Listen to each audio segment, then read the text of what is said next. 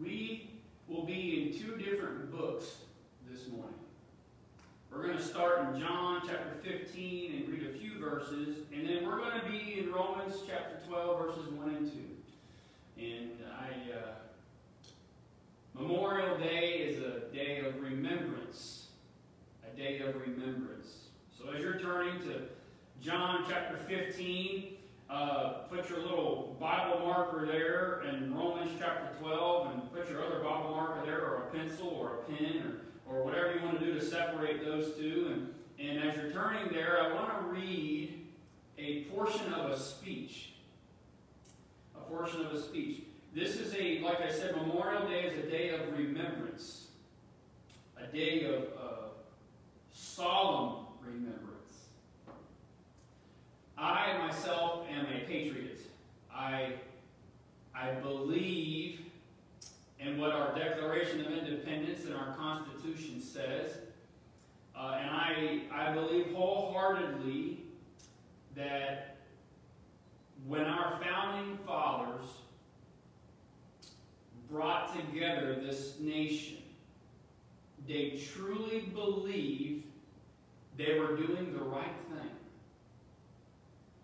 Based on the words that are written in the Declaration of Independence and based on the words that are written in the Constitution, freedom was their utmost desire for everyone that resided in the United States of America. The words of this speech, as you're turning to John 15 and Romans 12, I'm going to read a few words. In your hands, my fellow citizens, more than mine, will rest the final success or failure of our course. Since this country was founded, each generation of Americans has been summoned to give testimony to its national loyalty. The graves of young Americans who answered the call to service surround the globe. In the long history of the world, only a few generations have been granted the role of defending freedom in its hour of maximum danger. I do not shrink from this responsibility. I welcome it. I do not believe that any of us would exchange places with any other people or any other generation. The energy, the faith, the devotion which we bring to this endeavor will light our country and all who serve it. And the glow from that fire can truly light the world. Finally, whether you are citizens of America or citizens of the world, ask us here the same high standards of strength and sacrifice which we ask of you. With a good conscience, our only sure reward, with history the final judge of our deeds, let us go forth to lead the land we love, asking His blessing and His help, but knowing that here on earth God's work must truly be our own. Those are words from John F. Kennedy on January 20th, 1961, in his inaugural address. Memorial Day is a day, like I said, of solemn remembrance of those who have gone on before us in their quest to defend freedom and democracy, to protect the sovereignty of our nation, and to protect our right to believe in a sovereign creator.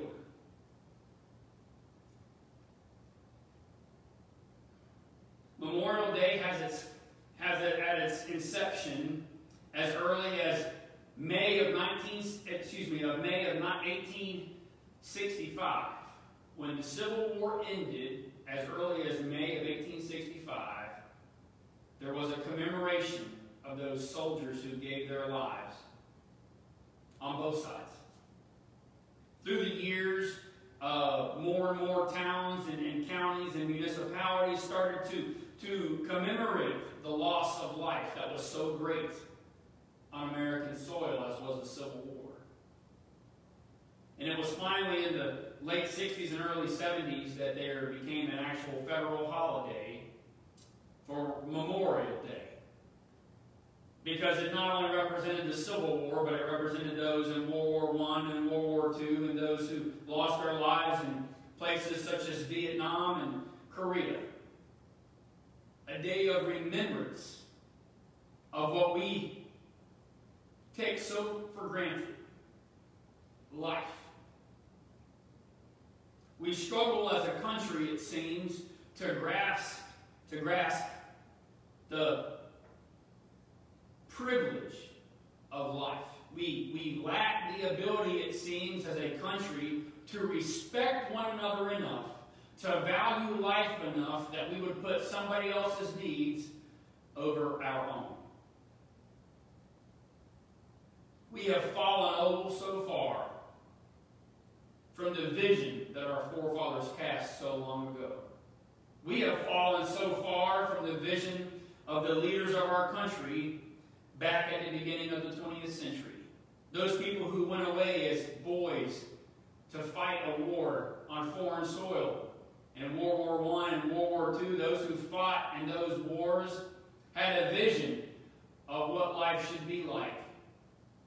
And in our actions and in our selfishness and in our individualism that is known across the United States, we have failed to realize one key factor: that they did all of that because they believed in something better than themselves. They believed in an opportunity to serve others other than themselves. And I believe we as a nation have lost that. In John chapter 15, verses 12 through 13, Jesus speaks to his disciples. And he says, "This is my commandment, that you love one another just as I have loved you. Greater love has no one than this, that one laid down his life for his friends." Let's pray together.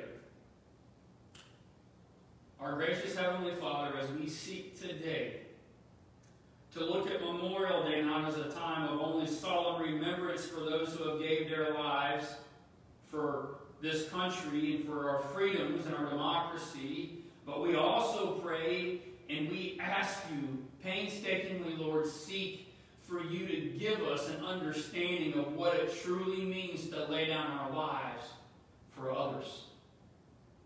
That in your commandment in John chapter 15 and in Paul's explanation of what that means in Romans chapter 12. I pray that today that you give me the words to give to your people an understanding, a practical application of how to live their lives in looking on how to serve one another and giving up themselves the way that Christ taught us to do. I ask you this today as we go through this message. Give me words to say and the people ears to hear. And it's in Christ's name we pray. Amen. Let's look for a few moments to understand a few things. So on Wednesday evening, I know we went over Romans chapter 12 in our Bible study, but I really felt compelled and led to go over that a little bit more to give some more practical application to that. So we're going to get to that in a few moments. But one of my homework assignments, as I mentioned on Wednesday evening, was the 4 types of love mentioned in the Greek language. And I looked those up because it coincides directly to our passage in John that we just read. And there are 4 words to describe love in Greek. And there's only one word in the English language to describe love. And the first word is agape love. Agape love. And that is a love, a truly self-sacrificing, dying to oneself, serving somebody else type of love. And we see that in perfection in God and Jesus Christ. The next type of love is philos love. It's a love, it's a brotherly type love, a connection type love. And that, my friends, whenever you see the word in the Bible that says brothers, philos is actually used interchangeably at times with the word adelphoi to symbolize that brotherly love, friendship love, is a bond that should not be breakable. Furthermore, we all in Christ's kingdom, as the body of Christ, not just Darlington, but all churches everywhere that believe in the Lord Jesus Christ, should fellowship with that brotherly love. That's how strong of a connection it must be, because we are bound together in Jesus Christ. The third type of love, and these aren't in any specific order per se, but the third type of love that the Greek brings to light is the word storge. Storge love. And it means a protection type of love. And the best example we can give is a parental type love. As a husband loves his wife and his children. And I know I'm not trying to be misogynistic or anti-feminism or anything like that, but by nature God has created man to be the protector, to man to be the facilitator of a family type love, and that's the storge type love, a protection love. And the last word for love in Greek is eros. And it literally means a romantic type love. A love of a man to a woman, an intimate relationship, of marriage, if you will, through a romantic type love. And what we see, if you read through the Bible, is the love of God is manifested in those four different categories. All four. When he looks at the nation of Israel as his bride, and he looks at Jesus Christ, his son, and Jesus fellowships with his fellow disciples, you see agape, philos, storge, and eros in that the whole Bible. That's how God displays love. But in this specific passage, in John chapter 15, verses 12 and 13, the two words for love used in this passage are agape and philos. And they were used, believe it or not, John uses these somewhat interchangeably, almost as if they're synonymous terms at times in his gospel. If you read the text in the Greek and you go through the conjugations, you'll see that these words, based on the context, can sometimes be used interchangeably because Jesus is using them. And although we have to understand that Jesus is speaking to his disciples, and actually, though in the Greek, it says, greater love has no one than this, that he laid down his life for his friends. The word friends is actually a conjugation of the word philos. And that's why we have this understanding of love is, this love that Jesus is talking about is that this friendship love is based on the sacrifice of God. Jesus Christ came and he lived and he paid the ultimate price. The ransom for our souls had to be cleansed so that we could have eternal communion with the Father, and Christ did that. And that's why he says, this commandment I give to you is to love, agape love, fully self-sacrificing love one another, so you will be able to experience this friendship love, this bond of love together. In verse 12, we see that, but I think we don't quite get to understanding until we go to Philippians chapter 2, verses 3 and 4, where Paul explains this in practical application. He says we must think of others above ourselves. That's self-sacrificing love. And then he goes on in verses 5 through 8 to explain how Jesus Christ did just that. He sacrificed himself, not just for our sins, but to give us this beautiful picture of what laying his life down and this friendship, sacrificing love that he did. He gave himself up not only to God the Father in humility, but he laid himself down for his friends, for those who would believe in him. And that's why we have this understanding that we can be friends of God through Jesus Christ, because he died for us. And he did it willingly on his own volition. And we must choose to love on our own volition. We cannot be forced to love.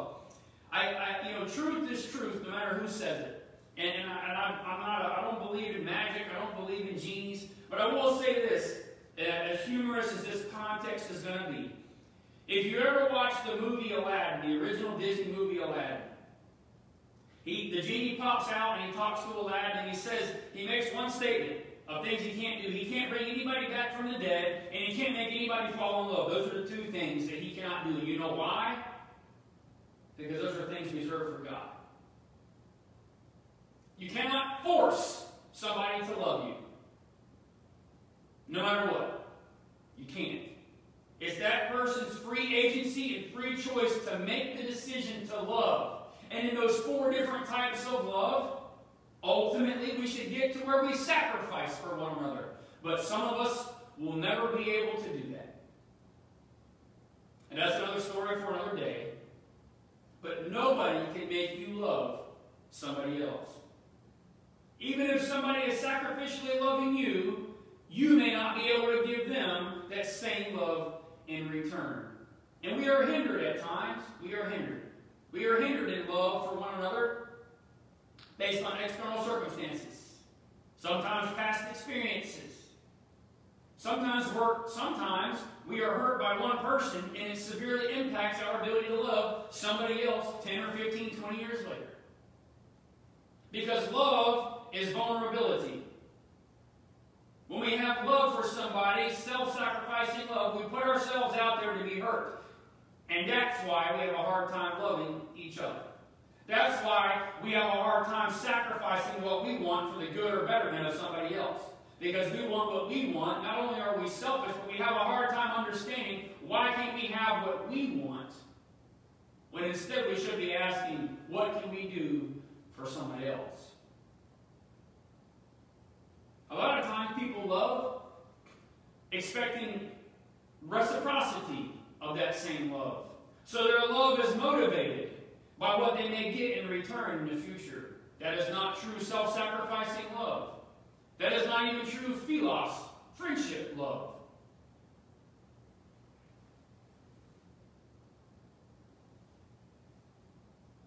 We're going to build on this topic of love. If you read in 1 Corinthians chapter 13, verses 4 through 7, and you read Romans chapter 12, verses 9 through 13, you see some practical examples of what love is and what love isn't and how to accomplish those things. Love is patient, love is kind. 1 Corinthians 13. The love chapter is read often at weddings to symbolize this union of a husband and wife to love one another till death do they part. But what I want us to understand, if we say that we love someone and we are not honest with ourselves, that we would not sacrifice what we want for them, then we don't have love. And I know some people go, well, Pastor, what do you know? You're young, you're a young man. You don't know anything. You're right, I don't. What God does, and that's what His Word teaches. The Bible teaches that true love is self-sacrificing.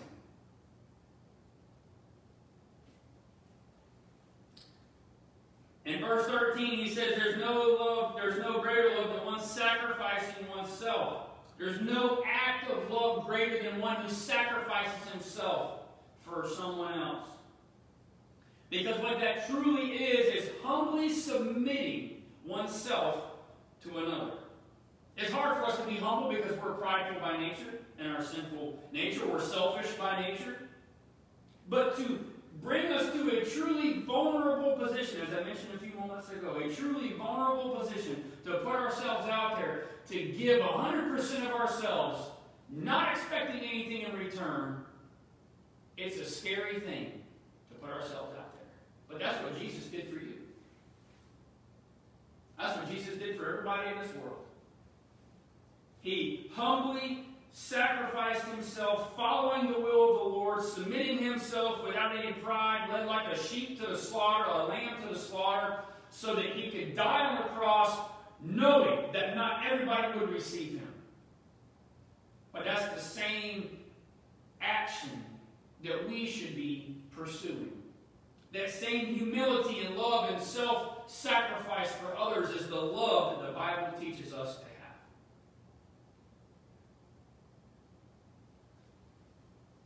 Marriage typically is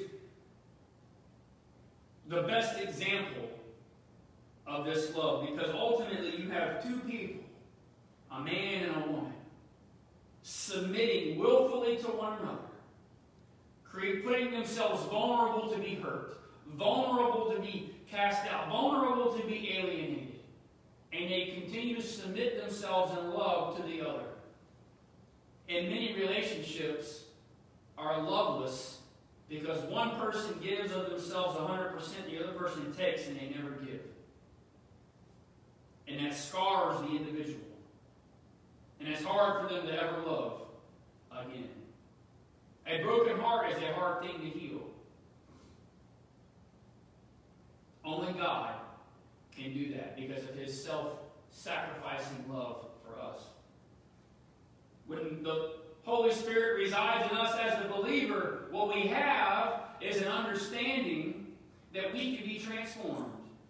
And that leads us into Romans 12, 1 and 2.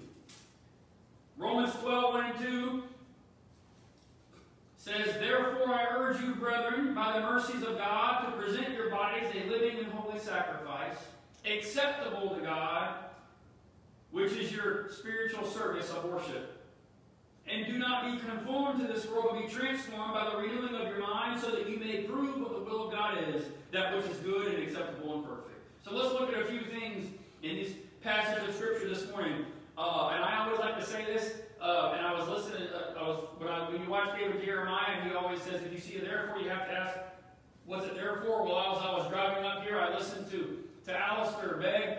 He's a pastor out of Cleveland, Ohio, and he was preaching, and he came across a passage in Romans chapter 8, and instead of therefore, the translation he was reading is so then, is you have to ask, what he says is you have to ask yourself, so what? What's it there for? Why is this a big deal? So we have to ask us, what is this there for? And if you read the book of Romans, the letter of Romans, if you've been a part of our Wednesday evening Bible studies, we've been going through that. But if you read it on your own, you will see that Paul spends the first 8 chapters building this theological framework to explain the depravity of man, to explain the need for a Savior, to explain what it looks like to be justified and sanctified in Jesus Christ and ultimately glorified. And then in chapters 9 through 11, he gives us this beautiful picture of the nation of Israel and their role in salvation and how the Jews rejected Jesus Christ and opened the door for the Gentiles to come in and receive Jesus Christ. So now there's no distinction between Jew and Gentile. And now as he gets to that point, he goes into Romans 12 and he says, therefore, because of all that stuff I've already told you, therefore, brethren, Adelphoi, by the mercies of God.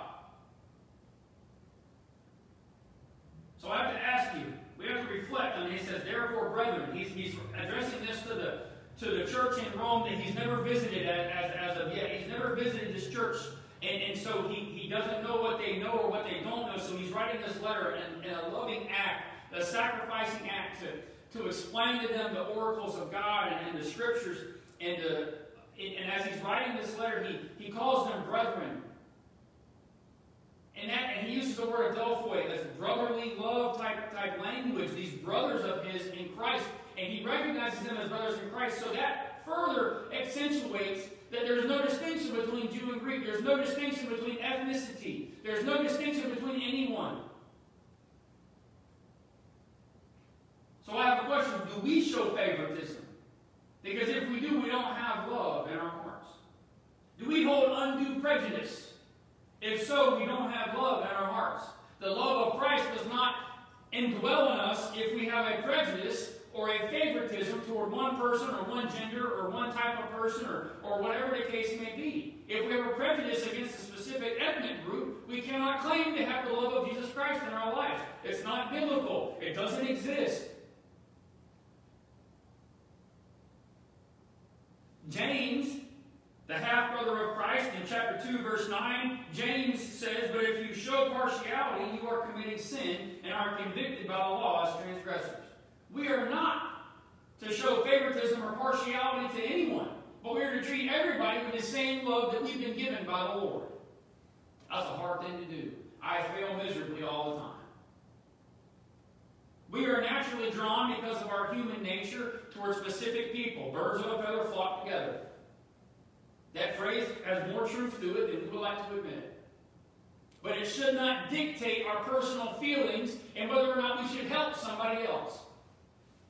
Just because we predominantly hang out with a certain group of people, like-minded people, doesn't mean that we shouldn't have love for everyone else.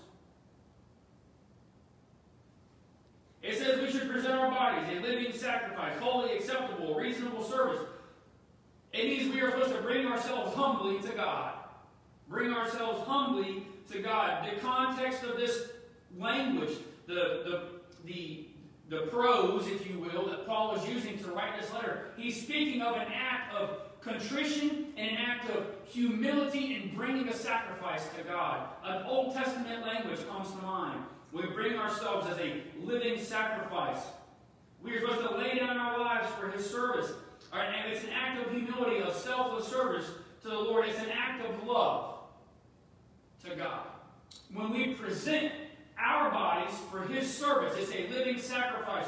When we come to know the Lord Jesus Christ, our love for God, for what He's done for us, should prompt us to desire to serve Him and only Him. We move past our selfishness. We move past our pride. We move past every hindrance and encumbrance along the way to show our love for God the Father for what He's done for us. And it's a constant act. It's not just a one-and-done thing. It's a constant application of humility to God. We offer our whole lives, all of ourselves, every ounce of our beings, everything we do, we should give to the Lord. That's why Paul tells us in Colossians chapter 3 to do all things as if we were doing it unto the Lord, because Scripture testifies about Scripture. He's trying to bring into practical application what it means to present ourselves a living sacrifice to God. The problem is, we have a problem giving our whole self to God. We want to hold a little bit back. We have a problem giving all of our, loosely holding on to all of our possessions on the earth because we want to hold a little bit back. The problem with us is we have too much thinking about me and not enough thinking about we. That's why it's hard to love. We think too much about me and not enough about we. What is best for all of us? He uses the words holy and acceptable. And I go back to the Old Testament language of a pleasing aroma before the Lord. The word actually holy is hagion in Greek, and it specifies two different types of words here, sanctified and consecrated. What we have to understand is if you're sanctified, you're set apart, and if you're consecrated, you're reserved specifically for the service of the Lord. So basically, hagion in this context, holy and acceptable, is basically holy, consecrated, acceptable, sanctified, set apart for the work of the Lord. Specifically for the service of the Lord, not to be used for anything else. Paul is telling us we should do this with our bodies as an act of love to God. And then in the King James it says a reasonable service, and in the New American Standard it says spiritual service. But what that literally means is, in the original language, the word means it's an expected service. It's a recompense, a moral obligation. And if you look at the culture, the Eastern culture, Jesus is Jewish.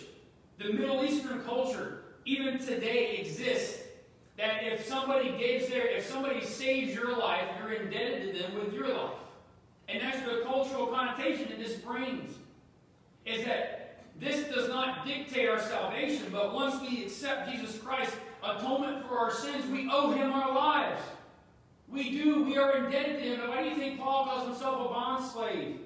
The language he uses, his whole life he leaves, he gives his whole life to the Lord as an act of service, because he understands the context that Jesus Christ saved his life, so now he is indebted to his Lord and Savior and his Master for the remaining part of his life. That's true love.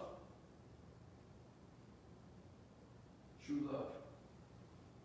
Couple more things here in verse 2. There's three words that we're going to focus on in verse 2. Conform, transform, and renewing.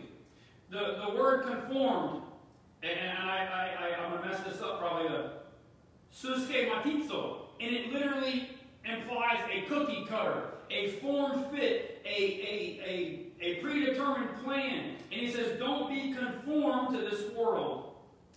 Don't be a reflection of society. Be different, is what he's saying. Don't succumb to the lustful desires to assimilate to your environment. Being conformed means you let external influences influence your internal being. So you let the experiences going on around you influence the way you think and influence the way you act and influence all these things. It's an outside-inside reflection. And he's saying, don't be like that. Don't be jaded because the world hurts you. Don't let yourself be fooled and be conformed to going along with the status quo of society. Don't be like that, because that's going to take away your ability to love. External influences impact our internal processes is the best way to look at that. Society teaches us individualism. It teaches us humanism. It teaches us that we exist because of our own efforts. It teaches us that, no, if you have a dream, you chase that dream. What if it doesn't coincide with what the Lord wants? What if our desires don't coincide with what the Lord wants? Are we willing to let go of our desires to serve the Lord? Because if we love God, if we truly worship Him, we wouldn't do that. Society as a whole, this world, this secular world, flies contradictory into the face of the Bible. That's why Paul says don't conform to the world. But he says instead, but be transformed by the renewing of your mind. What is transformed? The word in Greek for transform is metamorphosis. It's the same Greek we get the word metamorphosis from. So you should have a metamorphosis. Be transformed by the renewing of your mind. Metamorphosis, and for all you science people out there, is an inside-out change. Something changes inside of us. So what we should do is let God come in and change us and rearrange us so that our actions are a reflection of our internals. Because that's what will defile us or not defile us, as Jesus speaks in the Gospels. And additionally, the word metamorphonai is the same word used in Mark chapter 9 when it talks about Jesus Christ's transfiguration on the mountain. The transfiguration of Christ was a change that the three disciples saw, and that's the same verbiage that Paul uses in his letter to the church in Rome. We need to let our actions reflect our internal change that Jesus Christ has changed in us. If we don't have actions that reflect an internal change, we must ask ourselves, one, do we love God? And two, do we even believe in what Jesus Christ did? Has He changed our lives? And if He hasn't, we can fix that with Jesus' help. The last word I want us to look at is renewing. It means it's an ing word, so in English that connotates a continuous action, and in the original Greek the context is a continuous action. And what we have to understand is it's a consistent act. It's committed to constant renewal. How do we renew our minds? We read our Bibles. We pray. We seek the Lord's favor and His will. We train ourselves up as spiritual babies into spiritual children, teenagers, and adults, so that we raise ourselves up in the fear and admonition of the Lord. That's what that means, the constant renewing of our minds. But I have another talk about love real quick. Many of you know of Robbie Zacharias. And he's one of the greatest apologists to live in our time, as what most people would agree. He's a Christian man. He's a Christian apologist. He passed away this past week. He passed away. And he had cancer. And he gave a speech at some time a few years ago, and he answered a question at a church. He's speaking live at a church, and they were broadcasting live like this. And he talked about a problem and answering questions. The question he answered had to do with homosexuality. We're not going to talk about that topic today. But I want to use the method that he used to answer the question. He answered it in three different phases, three different panels. And the first panel he answered it was in a sociological panel. There's a sociological side to confrontation or answering questions. And the sociological dilemma that Christians face, and everyone faces, is how do we define our culture? How do we define our culture?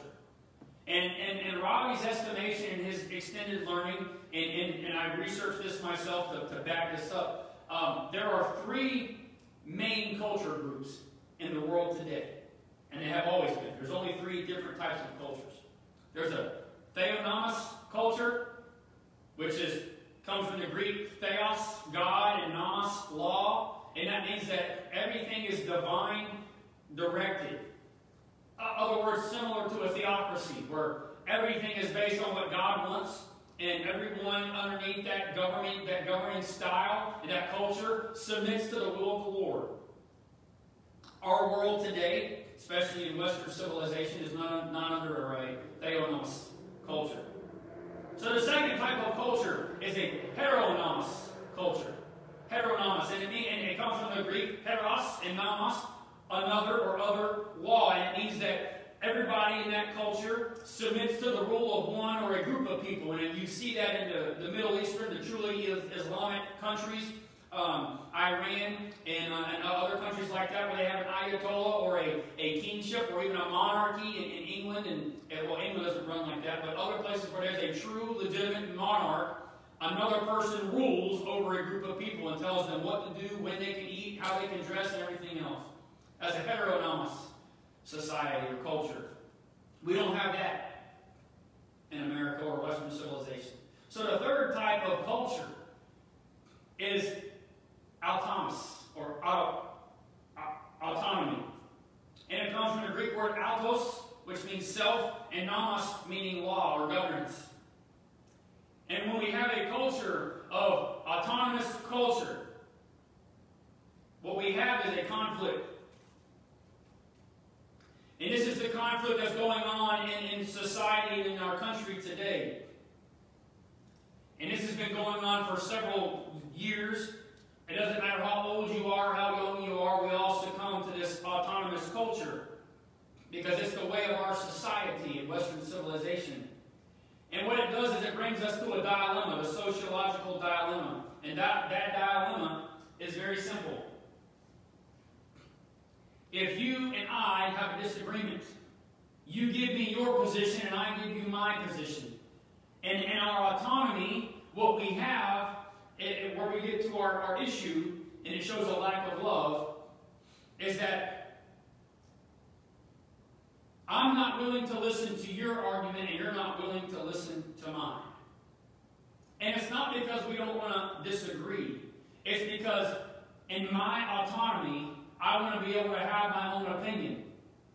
But when you give me your opinion and your autonomy, and I don't like it, I want to switch from an autonomous culture to a heteronomous culture, and I want to tell you what you can and can't believe.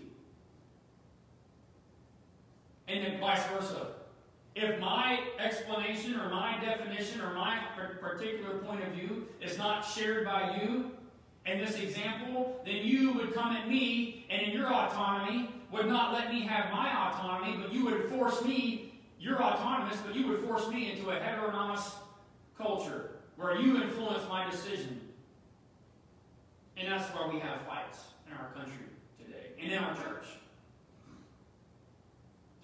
And that's why churches fight with each other. The biggest issue in our lives, while there is no love between us, is because we don't respect each other's beliefs and feelings.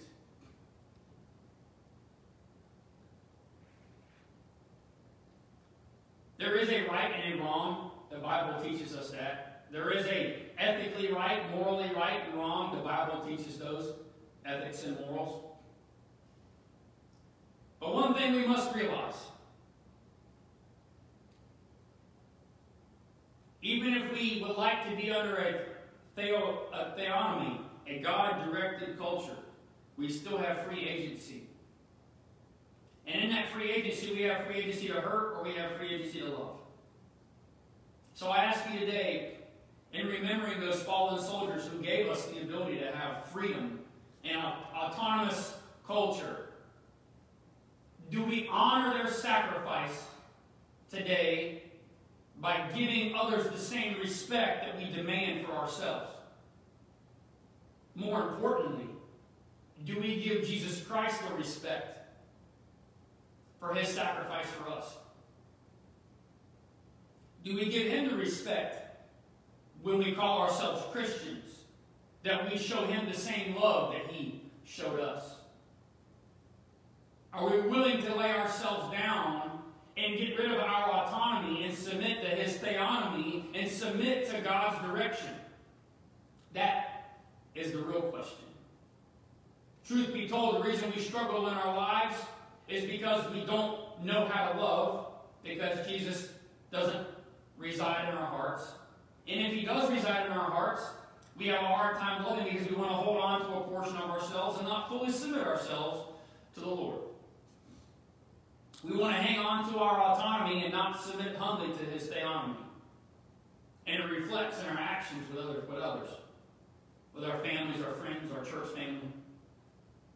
That's what we're lacking. So today, I'd like for us to reflect on where we stand with God. Where do we stand with God? We're going to listen to some music here briefly and meditate, have a time of meditation and reflection on the words today. And I want us to think, where do we fall in those cultures? Are we completely autonomous? Or do we have enough love for God, for what he's done for us, that we submit to his theonomy?